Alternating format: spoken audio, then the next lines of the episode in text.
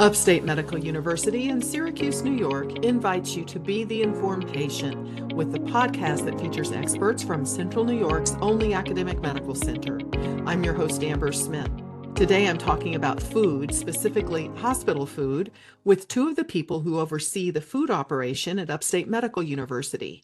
Daniel Ellithorpe is the Senior Director of Food Services, and Eric Adams is the System Director of Food Service and Hospitality. Welcome to the Informed Patient, both of you. Morning, Amber. Thanks for having us. Thank you. I want to give listeners an idea about the scale of the food operation at Upstate. About how many people do you feed per day? So, in our patient services format, we serve about anywhere on average from 325 to 350 patients per meal. So, it's about 1,050 people per day just in the patient meal side. So that's just patients, but you may also have visitors and then employees, right? Correct. So during our retail operations, on average, on Monday through Friday, I mean, we'll have uh, about anywhere from 1,600 people go through the registers. It says how many rings are actually put through. So they could be buying anywhere from a soda to a muffin to a full course meal. It sounds like you're busy from before sunup probably until after sundown. Correct. Yeah, and on the weekends, our probably transactions are about half of that on a Saturday and a Sunday. So, how early does your breakfast shift arrive to start preparing the food for the day? So our cooks come in at 4:30 in the morning. Our patient services breakfast meal begins service at seven o'clock in the morning, and our retail cafe operations begin at six in the morning.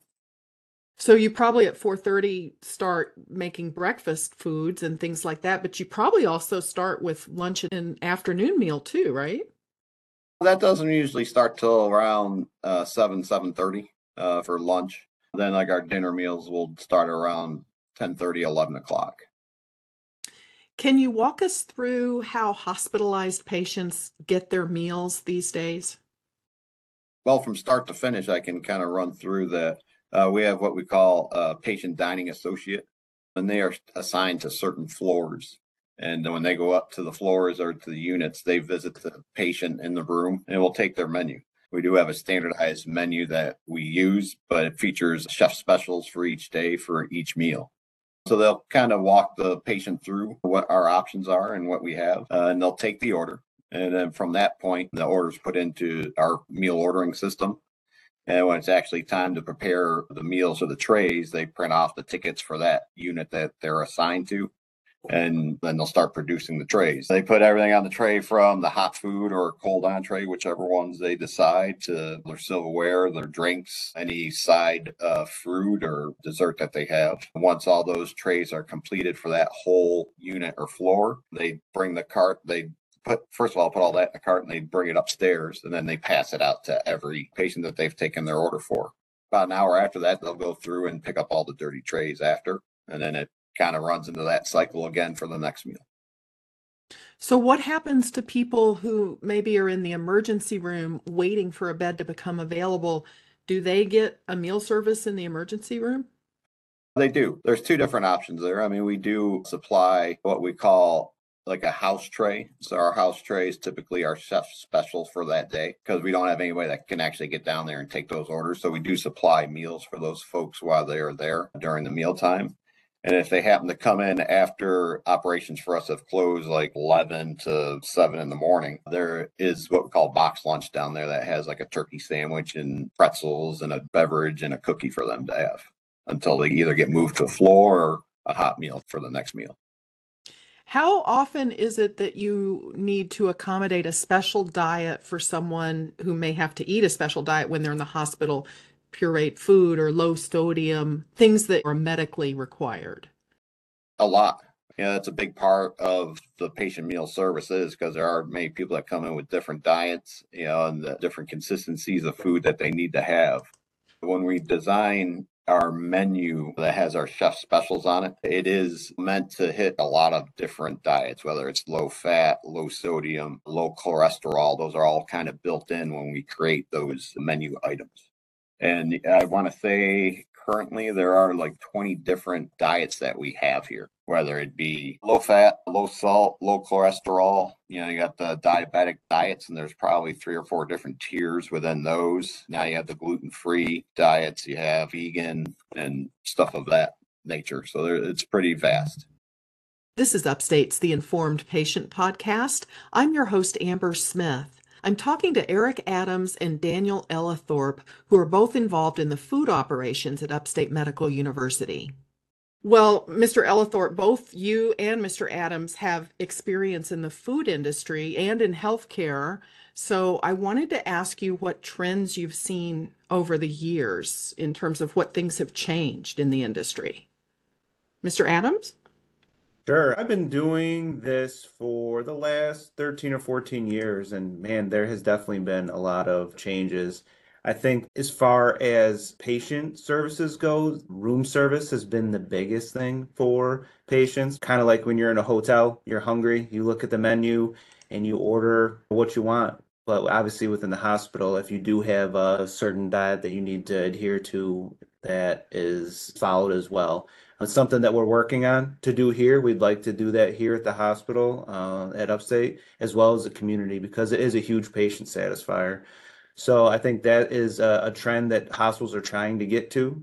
I think that just stuff like Dan's talking about, gluten free and vegan have become very popular. We just started selling a lot of vegan sandwiches and other types of meals in the cafeteria, and it's going like crazy. So just the different types of diets, I think, are just progressing. I was going to ask if there's a particular food that is popular these days that you're getting requests for, but vegan apparently is popular, right? It is. Yeah, I'd have to say a lot of people just didn't know that they had like a gluten allergy before, but that seems to be a pretty predominant ask or a diet that people need nowadays. In addition to what Eric was saying, whole grains are kind of a big part of people's mindset and what they want to eat now, too. For people that don't see something that they like in the cafeteria, do you see a lot of food deliveries from restaurants coming to the hospital, or is that even allowed? I can take that one. I think that every single person, you know, us on this call, everybody, everybody eats a little different. We have, I think we have a ton of options in the cafeteria. I think that if you ate at the same restaurant every single day, you'd want to eat somewhere else every once in a while too. So I do think there's some ordering. They have the DoorDash and all those fun things now. So I think there is some of that. I don't think I know there's some of that.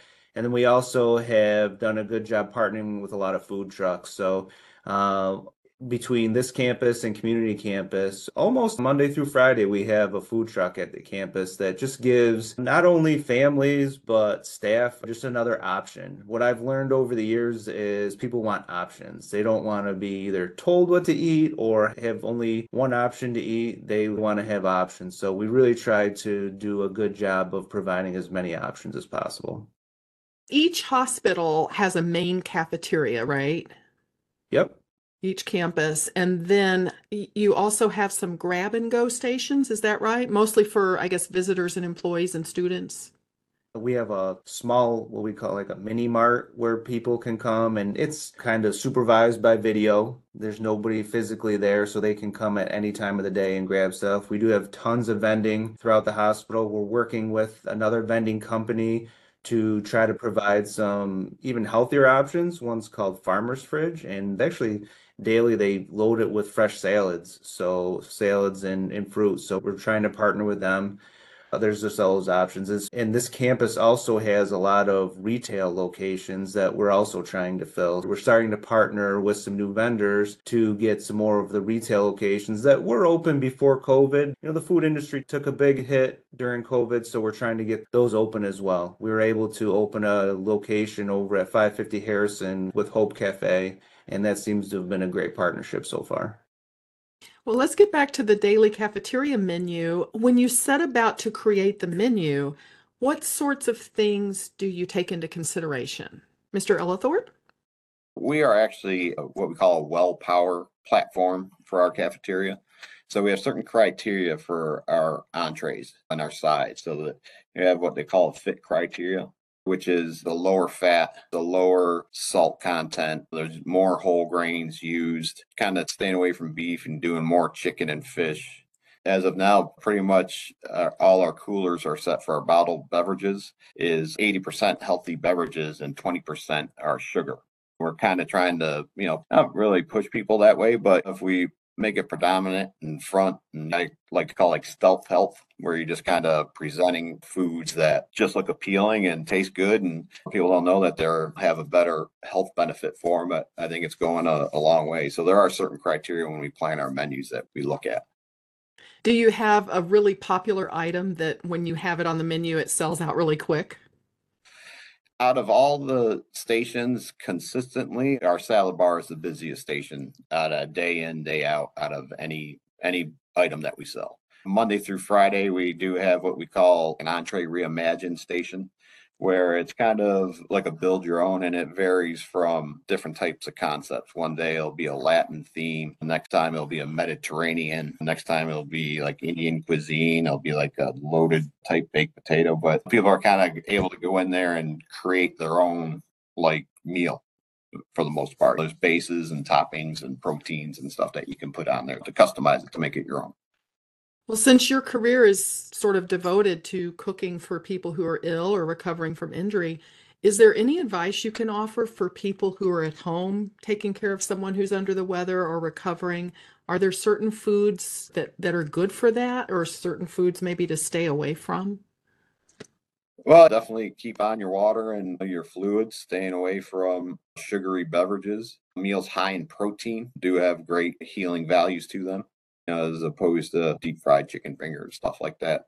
I'd say definitely home cooked meals, roasted meats, steamed vegetables, stuff of that nature are definitely better for you and they're going to help with the healing process.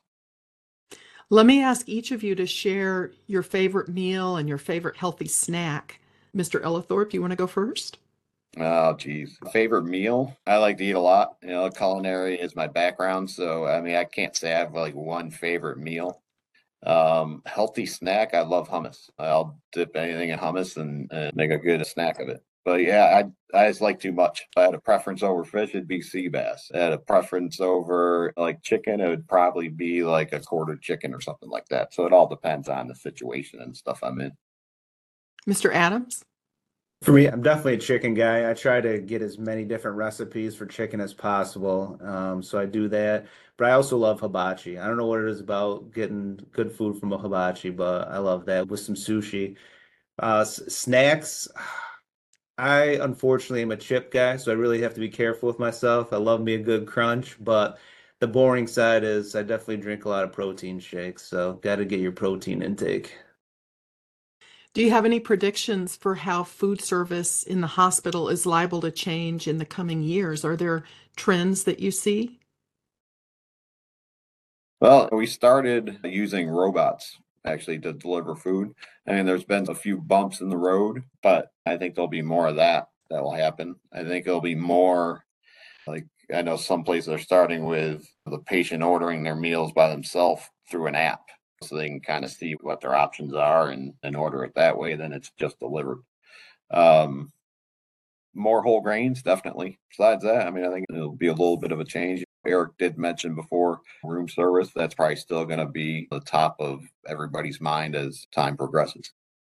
To add to that, I also think one thing that hospitals have done over the last few years is really recruit chefs. There's always been a stigma over hospital food. Just going to plop some stuff on a tray and it's no good. But over the last few years, chefs have come become really predominant in healthcare and have done a great job helping design and improve the food for the patients. Because let's face it, when the patients are here, they don't have a lot of choices. And we want to try to provide a, a, good meal for them then so at least maybe they have something to enjoy for the day. And i think our chefs are doing a great job with that. Well i appreciate both of you making time for this interview. Thank you.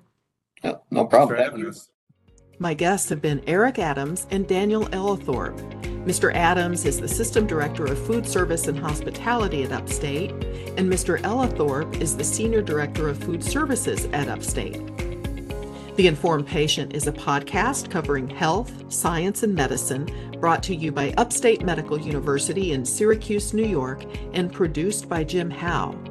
Find our archive of previous episodes at upstate.edu/informed. This is your host Amber Smith, thanking you for listening.